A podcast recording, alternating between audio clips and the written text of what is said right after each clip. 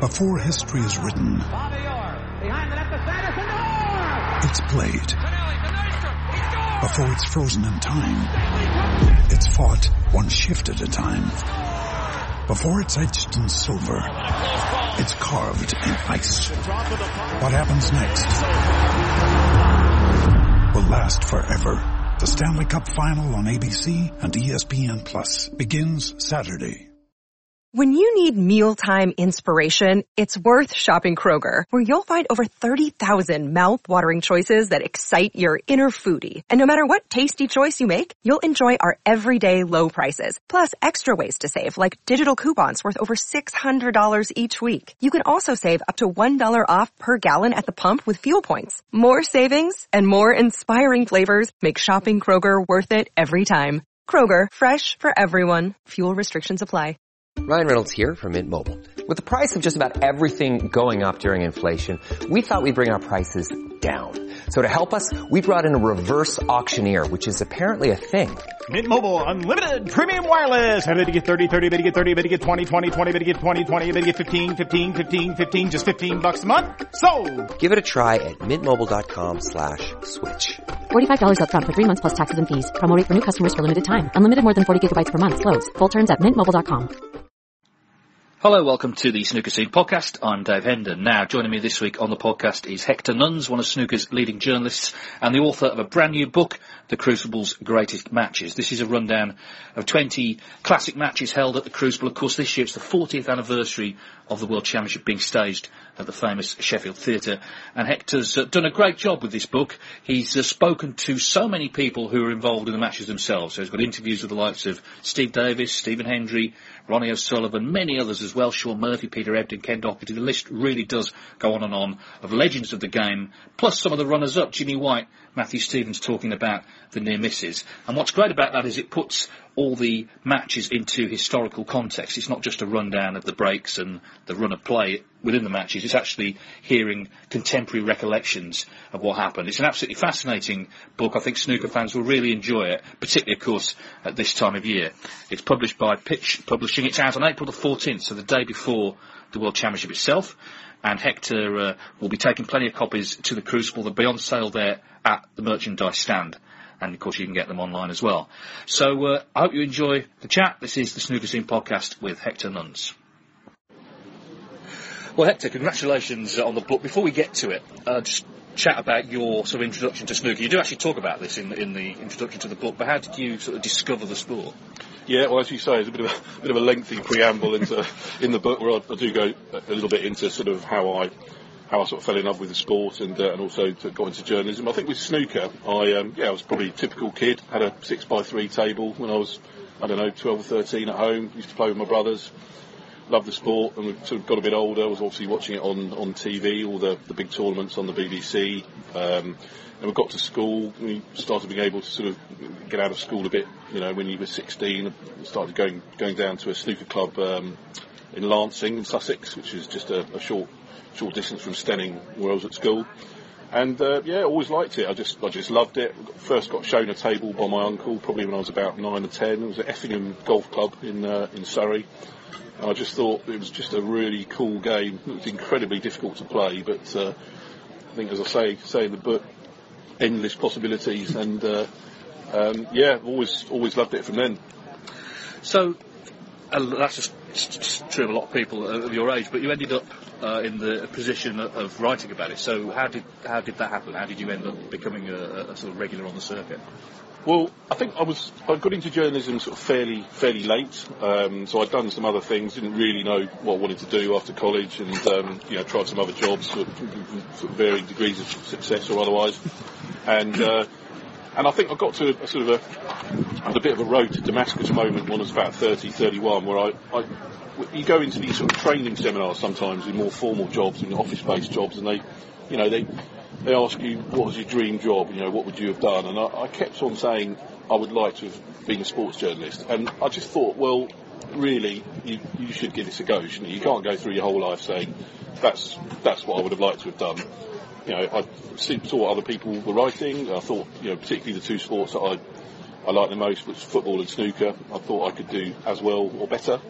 Um, but it's time to put. You can't just say that. You have to put it to the test. So, so I started writing a column for my local uh, paper, the West Sussex County Times, about the fortunes of uh, Brighton and Hove Albion, which at that time were, were very very low. Uh, they were down in fourth division, um, but it was a lot of fun to do. And I went and did a, a course, and then started picking up some sub-editing shifts at the Racing Post and um, the Daily Express and the Evening Standard initially, and then eventually got offered a, a job at the Evening Standard as a uh, sorry at the Daily Express as a sub-editor, um, and then from there there was a guy who was the snooker correspondent, a bloke called uh, John Tex Hennessy, who I know you, you know, a legend of, Tex the- legend, yeah. of snooker journalism.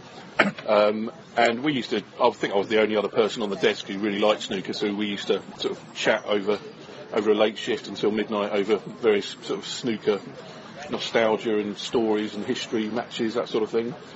And then when he left, he pretty much threw the Crucible accreditation form over the desk at me and said, "There you go. I think you're the only person who in the office who might be might be able to make some use of that and um, take it away and see what you can do this year." And from that, that moment, the Daily Express started giving me a little bit of freedom to go and cover the, the big tournaments. And I got to go and cover the World Championship and the Masters and, and the UK as well. And um, yeah, that's that's really that's really how it sort of started actually getting into the professional covering it side of it rather than just being a being a watcher. And what was it like, sort of suddenly walking into the Crucible press room? I think the, the first time I do remember because it was uh, I think the first time I went up there was also the first year Darren Lewis from the Mirror was up there, so at least there were two of us who were sort of newbies and rookies that, that year. And um, no, it's quite it's quite intimidating. I mean, some people that you've you read a lot, you've listened to. You know, obviously it was your, you know your sort of your Clive Evertons and um, you know yourself. You were up there. Um, Phil Yates, obviously. You know, people that you knew very well. John Dee. Uh, there was a great group of, of sort of journalists, and I think those were the days where every paper had their dedicated snooker correspondent, and which which actually made it more fun because Yeah. there were more people. And I mean, nowadays, you, you know, you know yourself. I mean, there's sort of myself, maybe Neil Goulding. There's really a lot of the papers only send somebody up for the final, or perhaps to write one feature colour piece about, you know, the genius of Ronnie O'Sullivan or something like that, and they, they view that as, as proper coverage of a sport, which I don't, and, and I'm sure a lot of us wouldn't. Um, but it's it's it's a slightly more sort of lonely fire these days in the sense that there's, there's two or three people who are writing for papers rather than the pack of Yeah. 12, 14. But it was it was a lot of fun. People were great. You know, people like John Doxty, who was writing for the Daily Record, obviously covered all the great Scottish players. Um, they're all very helpful. I'd had a little bit of a. I've used my first NUJ card to get myself into the old Wembley Conference Centre, where I think I think you might have been there that day, although I didn't didn't know you then. Um, just to sort of get an idea of how it worked, and I think I wrote a piece for the, the local Sussex paper, the Argus, about Mark Davis. It was a year that he'd got to the he'd got to the Masters. Um, so that was just gave me a bit of an idea. So when I you know got to the Crucible, it was it was slightly easier, I think. Um, and um, no, I really enjoyed it. Uh, you know, it was a great, great tournament. I think I covered the, the 2003 tournament from the office, which I didn't want to, but I had to. And then the first one I actually went to was the 2004 one, uh, which is uh, where obviously you know Ronnie O'Sullivan uh, won his won his second world title and, and, and played very well, and there were some, some great matches. Yeah. Well, speaking of great matches, we'll segue into the uh, the, the book. I mean, it's 40th anniversary of the Crucible. Was that kind of the the catalyst for, for doing this? It, it really was. I think. I, I think. Um, I'd always wanted to do a book. I mean, I, you know, uh, it's, it's quite a natural progression, I think, for a journalist to, to write a book. Um, you know, not every journalist can, can write good books, and, and not all books are written by journalists. But I, I, it's, it's, a, it's a fairly natural natural progression, I think. Something I'd always wanted to do personally. I've probably first started seriously thinking about it about a year ago, um, when um, somebody I had a contact with a with a publisher who's also the sort of head of media at, uh, at Brighton, the football club. Um, and he, you know, he and his sister run a you know run a run a good publishing company, and um, he came to the Crucible. I asked him to sort of come up and have a look, just so he got it, and he, he did he did get it. He came and sort of watched a bit of a, a Judd Trump match uh, last year, and really really enjoyed it. Really got it. I think they were looking to add to their uh, repertoire of, of sports, and they do a lot of football and cricket and other stuff. But I think they really wanted to had do another snooker book. Uh, had one a few years ago. And and then it was the, the, the hook, yeah. That I, I, I was thinking 40th anniversary.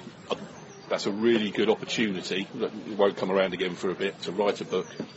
People might be interested. And then it was just um, what what to do. And I, I, it was just really it was really clear. I, I had a real clarity about it, what I wanted to do.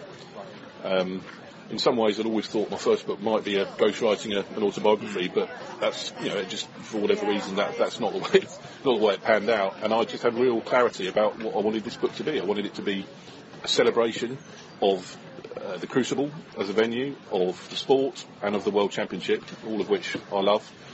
I wanted it to be almost self-contained little stories. I wanted to pick the greatest matches, so you could you didn't have to read the whole book. You didn't even have to read it chronologically. You could sort of dip in and out, and each one was its own little story. So, if we were meeting a player for the for the first time um, in the book, I could perhaps give it a bit of context, give them a bit of personal background, their their career, uh, what they've done, and how they've done in the tournament and the season, that sort of thing, before you actually came to the match itself. And I, I knew that's what I wanted to do. I knew that I wanted to speak to players about it and get their recollections from matches that, you know, some of them only a couple of years ago, but some of them, I think the earliest one in the book goes back to 1980. You know, we're talking about matches, you know, 30, 37 years ago, and, um, you know, in some cases it's extraordinary the sort of powers of recall of, Yeah. of, of some of the players of shots and frames and, and, and such like. whenever I mean it's 20 matches. Whenever anyone compiles a list, it's always tempting to see sort of what's not on it as much as what is, is on it. But you had to narrow it down. So what was the sort of what was the sort of criteria? Yeah, I, I think uh, that's a very fair question. I, I think, it, I mean, hopefully it isn't it isn't a sort of beauty contest in terms of the matches that are in and that are out. I, I, I, I do I do think it's a celebration of, of of the sort of bigger stuff. That said, obviously you are picking a list. Um, I personally would say that everyone who sort of loves and follows snooker would maybe of what's in the book, perhaps six, seven, eight, nine, everyone would pick. Yeah. Um, and then over and above that, it becomes a little more subjective, and and that that can depend on just so many factors. Sort of, you know, perhaps even down to things like who your favourite players are, the type of match you like, whether you it has to be a dramatic sort of final frame finish, whether it you know, whether it's a quality or errors and drama, whether it's um, the fi- has to be a final or a first can be a first round match. There- There's so many so many factors. So you do your best. Um, as I think uh, you know, Barry Hearn was very very kind to write the foreword of the, and as he said in there, it's a it's a pub argument waiting to happen, and uh, I don't, as, as as often the case, I don't think anyone could put it put it better. Yeah, yeah, yeah. I remember when I was a kid, I got a, a Monty Python video, and it was called Parrot Sketch Not Included, and then literally it had all their greatest hits, and they didn't put that on. And I was just wondering, were- at any point were you tempted not to include the '85 final, of which a lot have been, has been said? just to annoy people. Yeah. I think it might have got more publicity the book if I hadn't. Um, maybe that maybe that would have been the reverse psychology uh, thing to do. Um, no, I, but honestly, no. I knew that had to go in. I knew uh, I, I knew I had to speak to Steve and Dennis, and also uh, one thing I would say about that match when you're talking to them, it's so so hard to get genuinely new stuff out of it because that you know that final has been covered, talked about, written about, spoken about to to death, and to get anything sort of fresh on it is is tricky. And I. I'm not. I'm not sure. You know, they were both very kind to give me time and, and spoke to me at length about it. Um, I, you know, a lot of it is perhaps stuff that's slightly, slightly gone over again. But you know, it is not just probably the greatest snooker match at the Crucible, but it's a huge, you know, in sport generally, it's a hugely iconic moment, and so it had to, it had to be there, and I, I think they've they've reflected on it, and um, as with all the chapters, it was a combination of, of their their comments, their interviews, but also you know research, going back. I've spent a lot of time on YouTube and a lot of time poring over Chris Downer's Crucible Almanac. Well, I was going uh, to ask you this. I was going to ask you, like, how, how did you go about? Because it's quite detailed stuff in there. You also had to watch a lot of these matches, I guess. Yeah, no, I, I think they, they were armed with the once you once you've got your idea, you've got your plan, then it, I think everything sort of is slightly easier in terms of how you go forward. I mean, it's the same for same for anything in, in life, I'm sure. And uh, so once I knew what I was going to do, I I- I thought it was interviews. So it was getting the interviews was you know was a big thing. I mean, I had my list, and as you know, you'll have seen in the book, some players feature more than others. So I think really it came. I, I thought I needed Steve Davis, Stephen Hendry, Ronnie O'Sullivan, and Jimmy White as an absolute minimum. Mm. And if I thought I could get those four, then I thought I had a book, and then I could work towards you know getting everybody else. Um, actually, the last person I spoke to was, was Dennis Taylor, oh, funnily enough, but I, I always was confident that he wouldn't mind speaking about the 1985 final. Odd enough, yeah. yeah. He'd been waiting for the call, I think. um, so I wasn't, even though that was a missing one and it was a very important one, I, I wasn't, I wasn't too overly That's worried. a banker. That's a banker. Yeah. overly worried that he, he would speak to me. But once I had those four, and you know, thank them again very much for their for their time, and because you know, for all of them it was a three, four, five matches. Um, I, I knew I knew that I had what I wanted, and then it was, you know, as you say, supplementing those interviews with the, you know, going through a lot of YouTube footage, a lot of research, not not just YouTube, things like some of the life stories from ITV, which I've always enjoyed. Some of these players were very good, contemporary. Um, you know, I, I kept a lot of my own cuttings from the ones where I have been covering it, obviously not the older ones. So going back to those and, and, and going back to contemporary press conferences, um, a lot of which are filmed anyway. Um, so and putting it all together and then hopefully producing some kind of sort of self-contained story. That's, mm. that was very much the way I went about it. Yeah, but this is, I think, like I said to you before we started, the great strength, I think, is the interviews because you're, it's not just a sort of run through of matches. You're hearing from the people involved in them. You're hearing from the people who won them. You're hearing from the people who lost them. And it's fascinating, particularly, I think, the early ones. You know, as you say, the, the recall 30 odd years on, someone like Cliff Thorburn to hear about playing Alex Higgins in that final. To, to hear from people like Terry Griffiths and Joe Johnson and, and, and as you mentioned, Stephen Dennis. How, how, how easy was it to, to get hold of these people? Because, I mean, we're talking the all-time legends of the game here. You know, Davis, Hendry, O'Sullivan, Jimmy White, Dennis, Terry, Cliff, and so on and so on. I mean, you've got a, a great collection of interviews.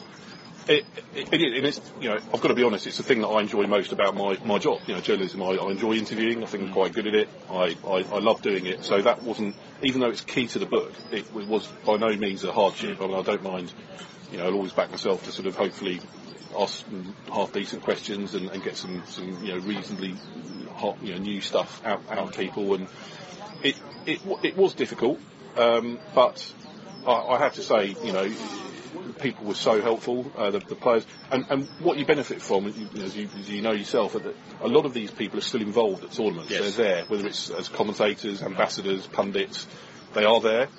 I actually didn't do that many, I, having said that, I didn't do that many of the interviews at, at the tournaments, but I was able to sort of prime them to just sort of say, I've got this book I'm doing for next year, would it be okay to have a chat to you? In some cases, you know, if I was talking to them for an hour and a half, we split it. So we did 45 minutes at one tournament about a couple of matches, and then 45 minutes about another couple of matches at another tournament. I certainly did that with Stephen Hendry. Um, so it, Cliff was a, a long and very expensive phone call to uh, Canada. I think my wife wasn't too too happy when that bill came through, um, but very enjoyable. Um, you know, just incredible anecdotes, and you know, he's, he's just a great person to listen to talking about snooker.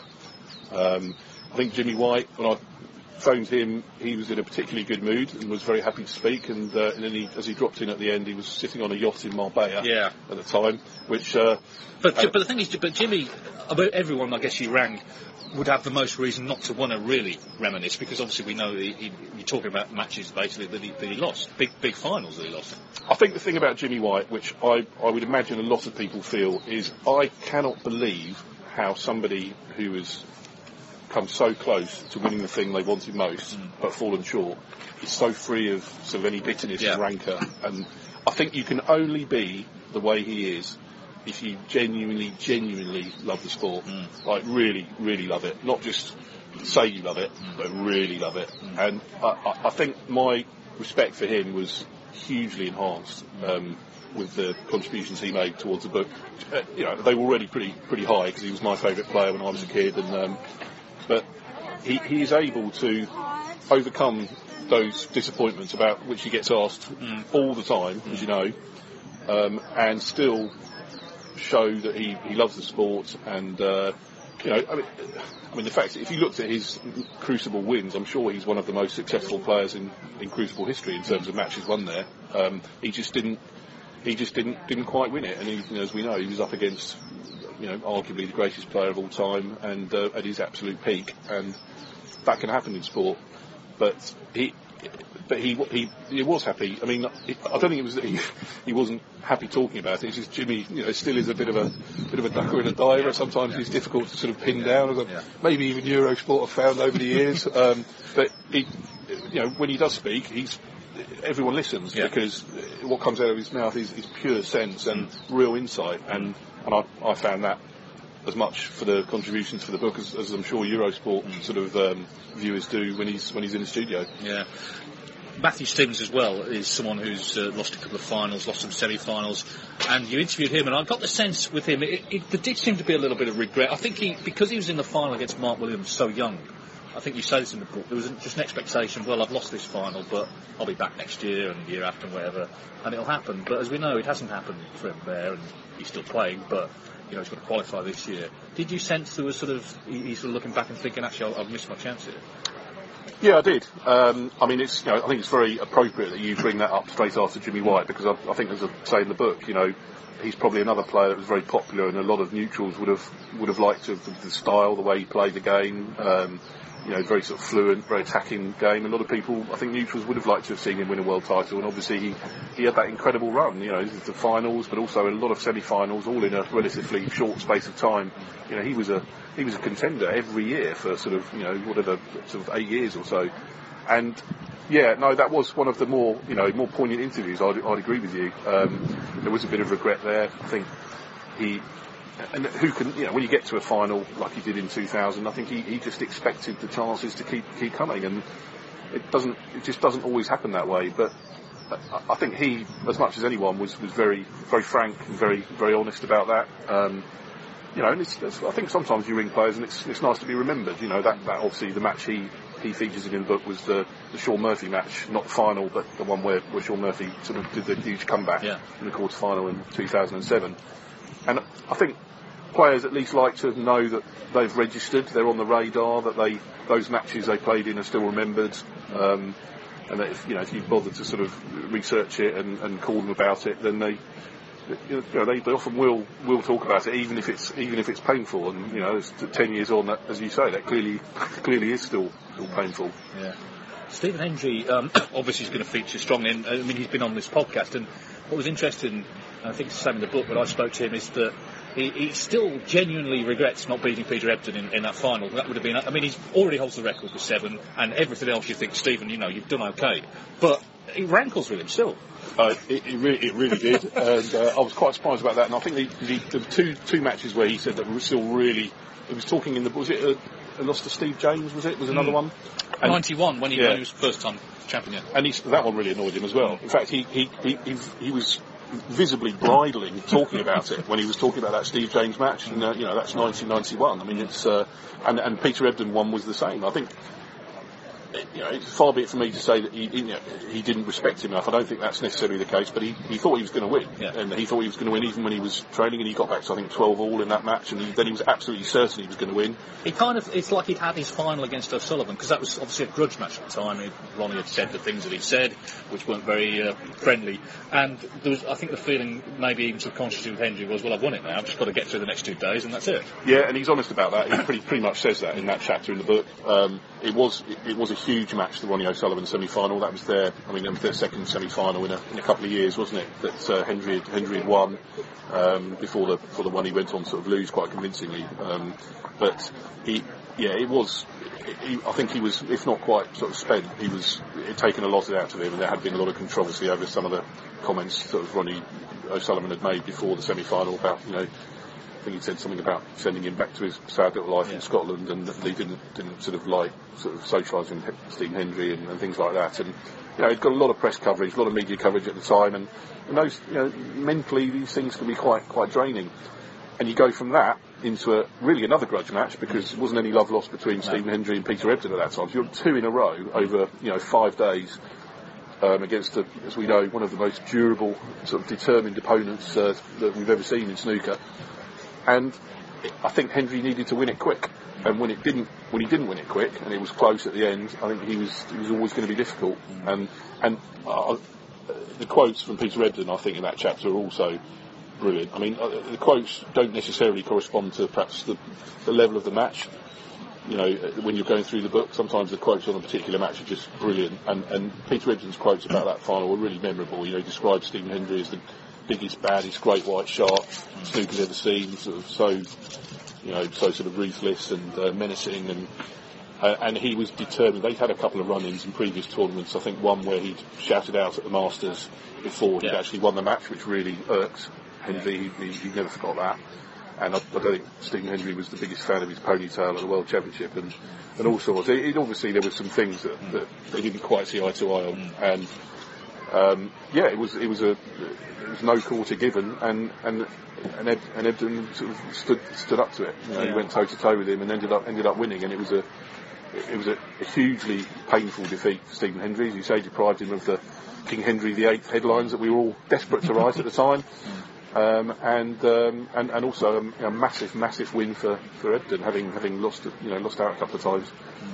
Well, of course, yeah, but and he features again uh, later on in, in, the infamous match with Ronnie O'Sullivan when he's 8-2 down and goes into grinding mode and, and, Ronnie completely falls apart. And I was interested to read both their quotes on that. Um, particularly Ebdon though, because he, he, remains unrepentant, doesn't he? He does not. He doesn't say, "Yeah, that was my tactic." He, he, he says, "No, I was, I was just playing my game." But he doesn't. He doesn't sort of in any way back down from what he said at the time.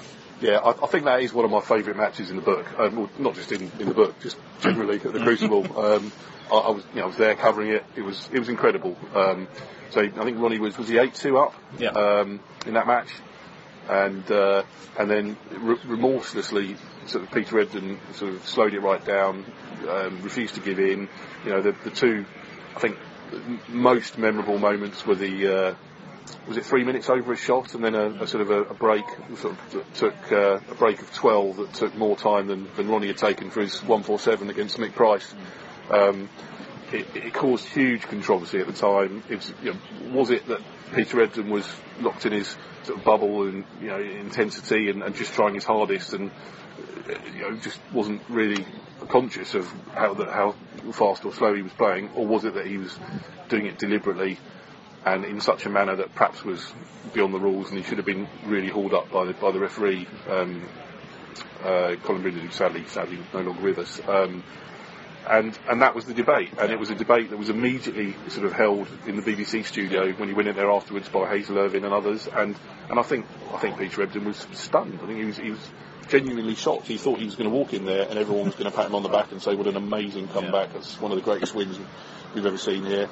And he was genuinely stunned and shocked when the questions that were coming his way were sort of emails from viewers, sort of saying, "This is appalling. You should be thrown out of the tournament." And um, and yeah, I, I, think the quotes. The quotes from, from Ronnie O'Sullivan, as you say, were also very, very strong in yeah. that chapter.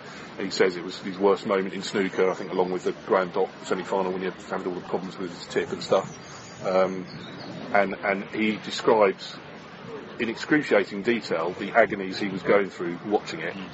Um, and it's it's just great. it's, hopefully, it's great to read because it was an extraordinary match. And and then of course, you know, it, it, it went on for months because um, Peter Ebdon ended up suing or attempting to sue uh, Matthew Syed in the Times for effectively calling him a cheat. Um, and uh, but as a columnist, he obviously has a duty to to have an opinion rather than just report the facts. And, and, and it went to arbitration, binding arbitration, and, and, it was found against Ebdon and for the Times and Matthew Syed. So that was another uh, sort of sour taste that was left with, with that he tried to sort of redress that and, and, correct what he saw was an unfair portrayal and, and, and, wasn't successful in that. Yeah, I think this is the thing though about the Crucible and the World Championship. Had that happened at another tournament, we probably would have forgotten about it by now. We just sort of vaguely remember it, but it's still these memories are still raw, and they're still raw for the players involved, aren't they? Yep, it's the you know it's the biggest, best last tournament of the season. Um, as a, more than one player says in the book, what happens at the Crucible can make or ruin your summer. Yeah. Um, uh, or, or, your season actually yeah. uh, in, in, a lot of cases in the past. I think particularly when it was a, you know, when the rankings were, were less less fluid and your ranking was for the so for the whole for the whole year. If you know if you were a good Crucible player like say Matthew uh, Matthew Stevens, you know you could you could pretty much safeguard your top 16 spots, and you know it was really important, and you could do that at the Crucible uh, when there were fewer tournaments, less ranking points to play for, and the the relative strength of those points was, was much bigger, obviously at Sheffield with the lesser lesser number of tournaments.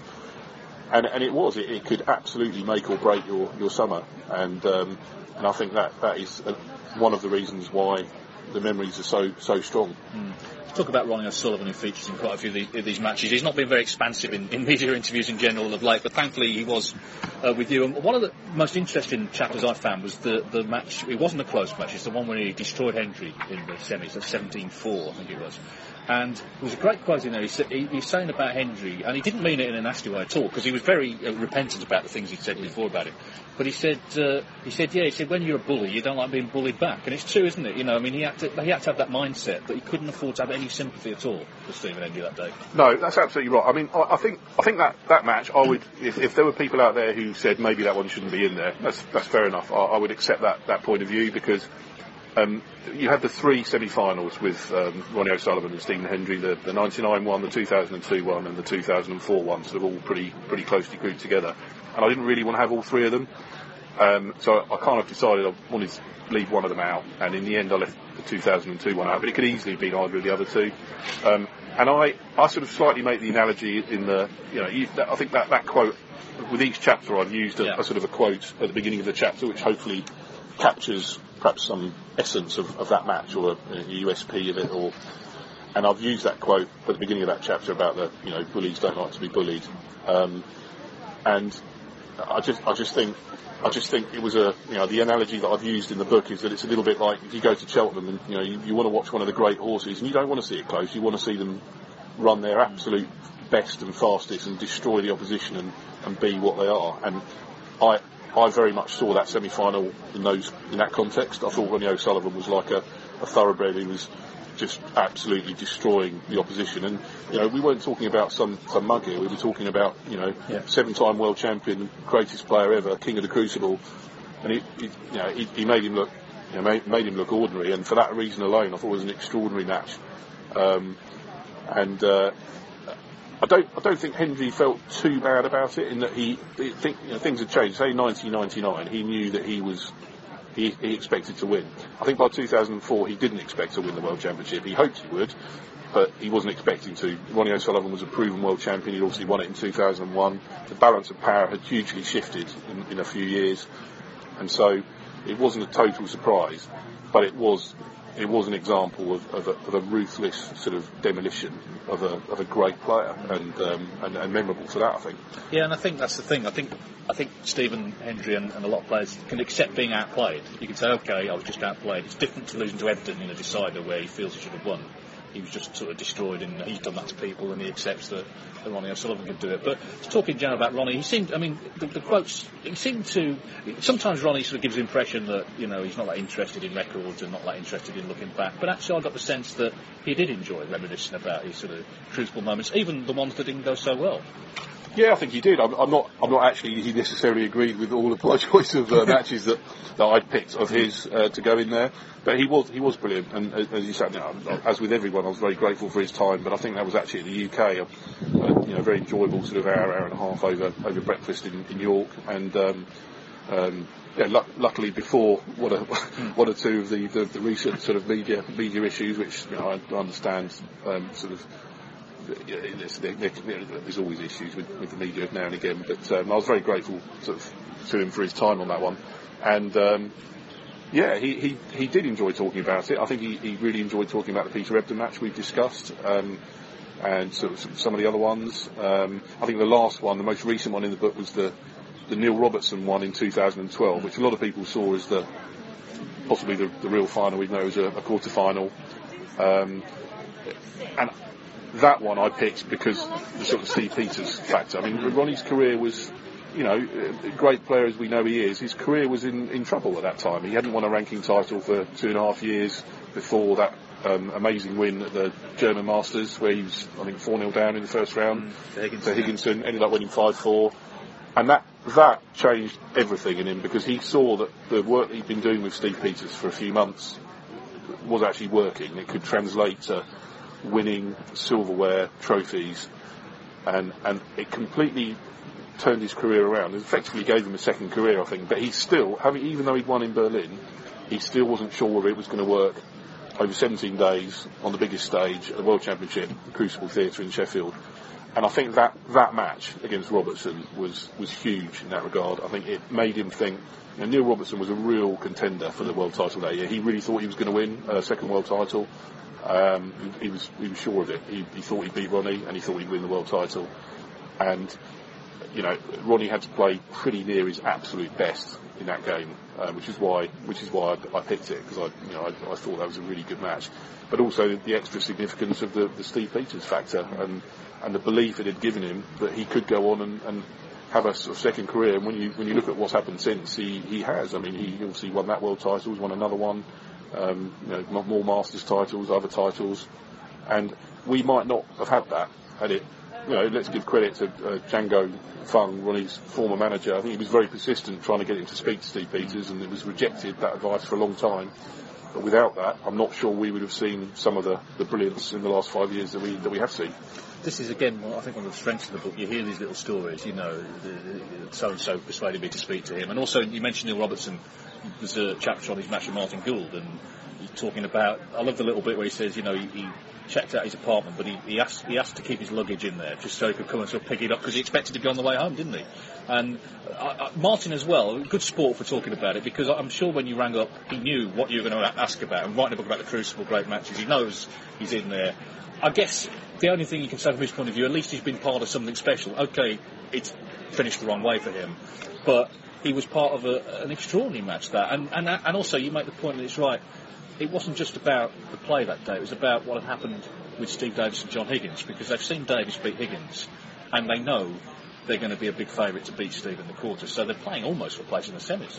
That's right. No, I mean that was the, the timings of those two, um, you know, those two last 16 matches made made that the case that you had this amazing sort of event with um, Steve Davis beating John Higgins. I think I think it was a Saturday afternoon. I haven't got it in front of me, but um, well, it was the morning. They were in the morning, and then oh, the morning, Neil and right. Martin were on the afternoon. Yeah, that's and right. Martin I mean, tried to avoid the score, but someone told him. Someone told him. That's right. Yeah, because he said also that day he was trying to avoid the Tottenham Man United score. He's a big Tottenham fan, and, and then but someone told him Tottenham had lost to Manchester United as well. So. He, was, he wasn't doing too well on the not being told the score front, but uh, no, you're absolutely right. There, there is a subplot. Both players mention it. The subplot to that was that whoever won was going to was going to be playing a, you know 52 year old, albeit six time world champion and complete legend of the sport. But they had a match against Steve Davis for a place in the semi-finals, and you know without in any way disrespecting Steve Davis, both of them would have would have fancied that job. Uh, no no question about it at that at that particular time. As long as they they sort of perhaps didn't make one or two of the mistakes that that, that John Higgins made in in that game. Um, but it's uh, I, I think interesting. Neil, Neil Robertson was delighted because he thought it put more pressure on on Martin Gould. He thought that Martin Gould, having not been in that position before, might feel that pressure a little more than, than he would about potentially playing sort of you know sort of Steve Davis for a place in the semi-finals. And you know, I think without without you know we'll never we'll never know 100%. And I, I, think the thing that I remember about that match is just how well Martin Gould played at the beginning. He was absolutely brilliant. He he played superbly in that match for sort of two sessions. You know, I mean Neil Robertson. You know, in his in the book, sort of says that he, he was almost like he had the soul of, of Ronnie O'Sullivan. Um, and that if Ronnie O'Sullivan had been playing that well, everyone would have been waxing lyrical about it. And he, he was that good. You know, he, I think Martin Gould is someone who, who craves the stage. He, you know, he loves. Uh, you know, he says he's a private person off the table, and I think that's that's true. But but on the on the table, I think he loves a crowd. He loves an arena. You know, no surprise to me that he won the German Masters in, yeah. in, in that amazing Tempodrom arena, which you know I know you've been to and I've been to, and it's it's an incredible place on a sing, you know on the one table to play play snooker in front of two and a half thousand people. So there's no there's no surprise to me that you know, Martin Gould shone on that stage, and I think it's the same. If you give him a chance and he's, he's up for it, you know, he's, he's capable of that. But that's your classic sort of comeback. That's one of the elements of a great match, I think. Um, a huge favourite against a big underdog and a comeback. Two two strikes, two big elements in a great match, mm. and, and and that you know that is one that I think most people who watch won't, won't forget in a hurry. I was interested. Gould seemed to suggest that when he got on the practice table even before the last session, he, he said he was struggling even then, which suggests there's something psychological about. If you don't get it in any other tournament, being ahead overnight, and you must go to bed thinking, on the one hand, great, you know, I need two frames to win, and on the other hand, what if it goes wrong? I'll never get over it. And we saw that, of course, Paul Hunter Ken Doherty match as well. The Paul's 15-9 up coming into the last afternoon, and of course it turns around and Ken wins. Yeah, it's so big, you, you can have too long to think about it, I'm sure. And as you say, it, maybe you're better off playing morning and evening mm. the same day, but having having the night to think about it, um, perhaps not getting a good night's sleep, you say, his, his quotes were, were strong on that. He, he said when he went into the practice room just before the, the final session, it was almost like his arm sort of wasn't there or didn't belong to him, and he, he had a very bad sort of feeling and premonition about what was about to happen. And you know, sad, sadly for, for Martin, that proved proved to be the case. And you know, Neil Robertson once he, I think he, he, he got to within a couple of frames. He, he thought he thought he had him, and uh, you know, he's, when he gets on a roll, as we know, he's a very very difficult player to stop. Judd Trump is a lot of people's pick uh, this year. He's having a great season, as we know. And he features in the semi final, well, he features twice, semi final and, and the final in 2011. But he, was saying about when he beat Ding in the semis that that year he was carefree, you know, he was enjoying it, he was expecting to beat everybody. But he also said that he's not been like that since, because of course now he's become a player people are expecting to win, and certainly this year a lot of people are tipping him. I was interested that he was saying that he does feel the nerves there, and I thought it was, it was good of him to admit that because they, they must all do. I mean, it's such a big deal, isn't it?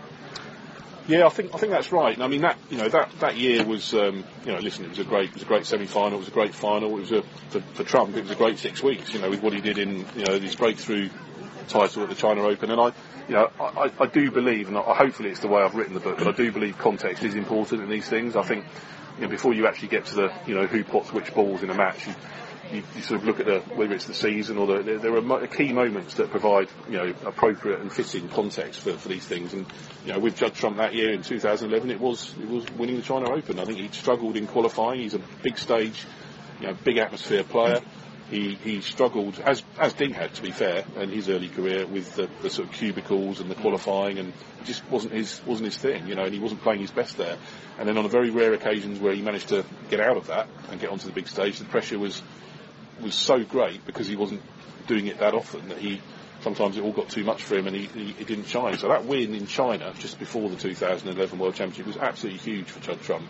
And it gave him that confidence and he just surfed that wave of confidence as we know all the way through that tournament. I think it was Neil Robertson, wasn't it? He beat in the in the first round, which yeah. was obviously defending champion. That was a big win. Um, and then Ding, I, I, the quotes that I like about that particular chapter were about his relationship with Ding mm. and the way he saw him as a almost rival. Like a sort of, like, almost like a grudge match in a way. It, yeah. yeah. very much so. And I, that wasn't something that I particularly sort of stirred up or mm. probed, or you know, admit to occasionally be guilty of that in the past in my job. But, uh, but uh, I didn't fish for that in any way. It was very genuine and it came out completely unprompted. It's that he, he said, you know, he was obviously a couple of years behind Ding. He'd seen Ding win win big, mm. win when young and he wanted a bit of that action. And he, he, he, you know, he had something to prove. I think he was a little bit of maybe sort of China's number one, and he felt he was the sort of, you know, perhaps the heir apparent uh, in the UK.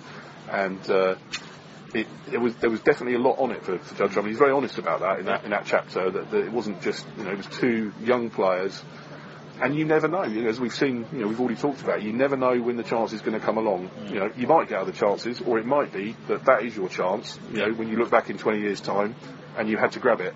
And I think both of them were, were quite aware of that. But despite that, they shrugged the pressure off, and it was one of the most, I think, sort of joyous matches that I can remember watching at the, the Crucible in a, a latter stage. They both of them just absolutely went for it. They both played incredibly well. It was a real toe to toe you know, toe to toe match and just thoroughly enjoyable um, for them and, and both players, you know, for both players and, and the audience and you know anyone anyone who was involved. Um, but no, you're, you're right. He, he he has, I think, since slightly curbed some of those attacking instincts. Not not completely, and I, I don't think he don't think he, he ever should. Um, but to win titles occasionally you, you do just have to add things to your game, and I, I think I think Judd Trump has done that. I think he has added things to his game, and you know this year you only have to look at the sort of bookmakers' odds. And, you know, as we speak, the, the China Open's uh, yet to conclude, but uh, you know, I just was doing some stats this morning that you know, reaching the quarterfinals of the China Open, he'd won nine matches in a row, 21 out of 23, just coming off winning the Players' Championship. He's right up there in the, the betting for the World Championship with Mark Selby and and Ronnie O'Sullivan with people like sort of John Higgins and Ding just behind. You know, he is he is a serious contender for a first world title this year, and um, I think that is as a result of, of making these little changes that your, your question was about. So let's look ahead then to this year's uh, World Championship. It's going to be special. It's the 40th anniversary of the, the Crucible. It's actually the 90th anniversary of the World Championship itself because it started in uh, 1927. I I mean, are you ready for it? Because it's a long haul, isn't it? You know, you're there all day, every day, and it doesn't just start on the first day. You've got all the previews, you've got the qualifying. It's it's it's a big commitment. It's, I think for someone who's a, a journalist, and particularly if you're a journalist covering it for more than one paper, yeah, it's a it's a big deal. I mean, really, I, my Crucible probably starts at least three weeks before it kicks off, and that's in the sort of accumulation of stories. I, I want stories that I can use, perhaps on a quiet day's play. You know, sometimes the, the live play takes care of itself, and they're great stories, but it's good to good to go there with quite a few up your sleeve, and as you say, all the nice previews as well. So I've I've been busy sort of dealing with that, you know, the last few days really. Um, and uh, yeah, I mean, it's I, I, I will I will be going up. I won't be there for the whole of the qualifiers, but I always go up for that that, that last day, the, the judgment day, because that, that Wednesday is almost a sporting event in itself. Oh, yeah, the, the uh, sort of pressure and attention is is incredible to witness, and the, the emotions of the players sort of coming off, win or lose, whether they've made it to the Crucible, you know, sometimes for the first time as a debutant, or or they're an experienced former world champion who's who's you know, missed out and they're absolutely devastated. Is, is is quite something to be, to behold, and I think this this new qualifying system of the you know even everyone from world number 17 downwards having to play the three matches has only intensified it. Yeah. I, I have to say, the last couple of years I've been up there that day, I think it's made it it's made it from their point of view worse um, uh, or more more pressurised. I think it, it gives the perhaps the lower ranked players a, a bit more of a chance, um, but for the you know the guys. Now, it was impressive last year. It was a bit of an exception where Ding breezed through qualifying and ended up sort of having a very, very, you know, best ever run at the Crucible. Um, but that's, I think that that's the exception rather than the rule these days. It's a, that is a, a tough old, tough old school to get through and um, great for drama, great to report on, but really tough on the players. Yeah, very much so. But but, but I'd like to say great drama for, for snooker fans, and it is like it's like a sort of mini world championship in itself. There's no one winner, but there is a prize at the end of it, and that's of course to, to get to the crucible. Uh, let's just talk. You said you said that you the first one you covered in full was 2004, so that's what 13 years ago. In that time, the media landscape has changed, hasn't it? Just talk about that because, as you say, we no longer have so many newspaper journalists there. There's a lot of people doing online stuff. There's increasingly people from China come over, but it has changed, hasn't it? Yeah, no, it really has changed. I mean, there's, there's still, I mean, there's a there's a hardcore. You obviously have a sort of the, the domestic radio. Uh, there's a good presence. So the BBC, people like George Riley, Jamie Jamie Broughton there. Um, the, I'd say the yeah, the written the presence of, of written UK journalists has, has has has very much gone down over that time, uh, which is a shame. and you know, it's it's you know it's a, it's a battle to get it into the papers, and there's lots of reasons for that. I think some some editors were sort of inclined against snooker, which is a real shame. But you you know, what do you do? Do you give up or you keep fighting the fight? I mean, I'm you know, if I got demoralised about having snooker ideas rejected by editors, I'd I'd have, I'd have jumped into the nearby nearby Thames by now a long time ago because uh, no, it, listen, it can be difficult, but hopefully you keep knocking on the door. You do get the coverage. At least you know at the World Championship there is a residual interest, and they will at least cover that properly. But if, as you say, I think probably the those missing people, if you like, have, have been replaced by, by other people. Uh, a big contingent from China, but not just China. You know, you know from your work in Eurosport how popular it is across the you know across the, the, the continent, and you know there are people there from a lot of Eastern European countries now as well, journalists, um, and that and that's great. You know, that's that's that's very positive, and it's fun. It's nice to spend time with those people and. Um, try and get to as many of those countries as possible. Sometimes you know can be can be difficult, but um, you know there are places where there are ranking events or you know former PTCs that I would I would still love to go to. Romania is definitely one of them, just to sort of see and try and get those features. And, and the good thing about the, qualifi- the qualifiers is you, you know you've always got new things. I mean, sort of, think we were talking before we started sort of recording the interview about sort of um, Hossein Vafaei from from Iran. I mean that's he's someone who interests me. I would love to you know write something about him. Hopefully he could win his first qualifying match and. And, and as you, but uh, you know, as you say, the, the, the online the online side of it has, has, has burgeoned. Um, I think maybe as a beat reporter on snooker, your your role has, has changed because if you had the contacts and you, you had all the contacts with players and referees, then you were the only person who, who got the stories. Now a lot of the people that you spoke to have got social media. Yeah. They they, Yeah. they put it straight out there themselves. So I think to to get something new and exclusive, is not impossible, but it's probably more difficult mm. these days than it used to be. Yeah, I was going to say because that's the relationship between newspaper journalists and the online guys. I think, and it's often not their fault; they just don't know. But they, they, they think that if someone says something, they just put it out into the into the ether. But quite often, you guys in the newspapers, you need like a story for the next day that isn't just so and so, it's so and so, and you don't want it like on the internet within seconds. Yeah, I mean, I think, listen, I, I have it in football as well, where, you know, I, I mean, I, I was, you know, I went to the Belgium-Greece game uh, last week and I was interviewing players, like, you know, in the mix zone and sometimes you get hold of the player, you ask all the questions and someone will lean over from behind you, record it all Yeah. and put it all straight out online when you were planning it for, for paper. And, you know, you this is, but you have to be aware of those sort of things. I think a lot of the, a lot of the online people are, are respectful anyway. I think Yeah. if you, if you sort of say, look, you know, perhaps we've asked these questions, but we've asked it for a reason. We, we know there's a quiet day in a couple of days. Is it okay if we just hang on to that till?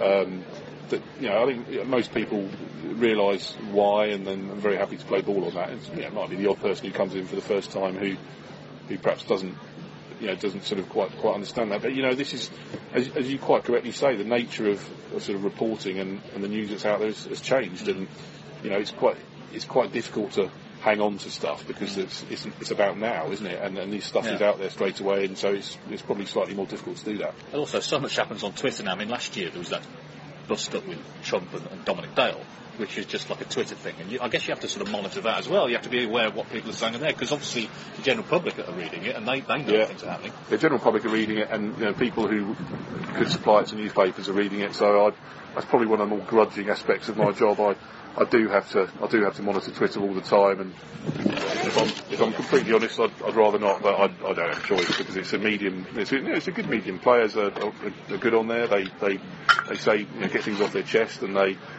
Um, you know they're very they're very frank on there, and you know, you listen. If you're you know doing trying to do a professional job, you absolutely have to keep an eye on on Twitter and, and sort of Facebook and some of the other stuff. But uh, um, in a way, I'd, I'd rather be speaking to people direct. But um, no, I think that's as you said, that's one of the obvious ways things things have evolved. Yeah, and didn't have all this in 1977 when they, first went to the Crucible. Finally, then, I'll, I'll ask you straight out: who's going to win it? Uh, well, I I think it's between.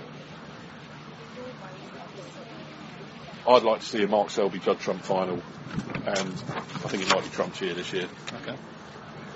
Yeah, I mean, I, you could make a case for so many. It's like an Agatha Christie play, isn't it? There's so many people who, who could end up uh, holding the trophy. It's um, it's going to be fascinating, as the book was. Congratulations again on the book. I'm sure snooker fans will really enjoy it, and it's great. I think it's just great to go back. It's not just nostalgia for the sake of it. It's actually detailed, and as I say, the accounts of the players adding sort of modern context to it. Because a lot of people listening to this who won't remember, they won't have been alive when some of these matches were played. That's right. But it's all part of the tapestry of the tournament, isn't it? And that, that continuity of being at the Crucible as well. It's, all this has happened at the same venue. Yeah, I mean, I, I- did, yeah, I did take the sort of opportunity to devote chapter one to, you know, an account of, of how, how the Crucible came to be chosen because we've all, we've all enjoyed it and I think we, you know, we all, we all enjoy it, you know, probably owe a little bit of a debt to, to Mike Watterson for, for, for, for the, you know, former promoter for, for finding it. And, um, you know, I think it, it explains very clearly how it came about, and it was almost by accident. With his sort of wife, sort of Carol, stumbling across it, you know, vi- visiting the theatre to see a, a, a theatre production, um, and and I think that that you know that really hopefully sets the tone for the rest of the book. It is, you know, as I said earlier, I think it hopefully is a celebration of, of the venue, the sport, and the World Championship, and um, even if perhaps matches that you would have loved to be there aren't in there, then hopefully you'll you'll sort of get get that out of it. And uh, yeah, I, I look forward to. Um, I think uh, it's going to be going to be on sale in the Crucible. I might even do a little Crucible only discount because the, the book's launched on uh, April the 14th, the day before it all kicks off. Um, so uh, yes, if you're up there, then uh, come to the merchandise store and uh, there'll be there'll be copies there. Well, listen, there's one answer to not to, to matches not being in it. Volume two. That's got to be that's got to be it. Because well, I hope it does, Hector. And thanks a lot for being on the podcast. That's been a real pleasure. Thanks, Dave. Cheers. Thank you for listening to the Snooker Scene podcast. Just to say, this is the last podcast until after the World Championship. Obviously, it's a very busy period coming up with the qualifiers and the Crucible itself, but I'll be back literally on the night of the final after it's all over to review the 17 days. So I hope that wherever you're watching the World Championship, whether you go to Sheffield, whether you watch it on the BBC, on Eurosport, wherever, do enjoy it, and I'll see you after it's all done and dusted. Sports Social Podcast Network. Hay dos cosas que son absolutamente ciertas. Abuelita te ama y nunca diría que no a McDonald's. Date un gusto con un Grandma McFlurry en tu orden hoy. Es lo que abuela quisiera. Barapapapa. En McDonald's participantes por tiempo limitado. Hay dos cosas que son absolutamente ciertas. Abuelita te ama y nunca diría que no a McDonald's. Date un gusto con un Grandma McFlurry en tu orden hoy. Es lo que abuela quisiera. Barapapapa. En McDonald's participantes por tiempo limitado.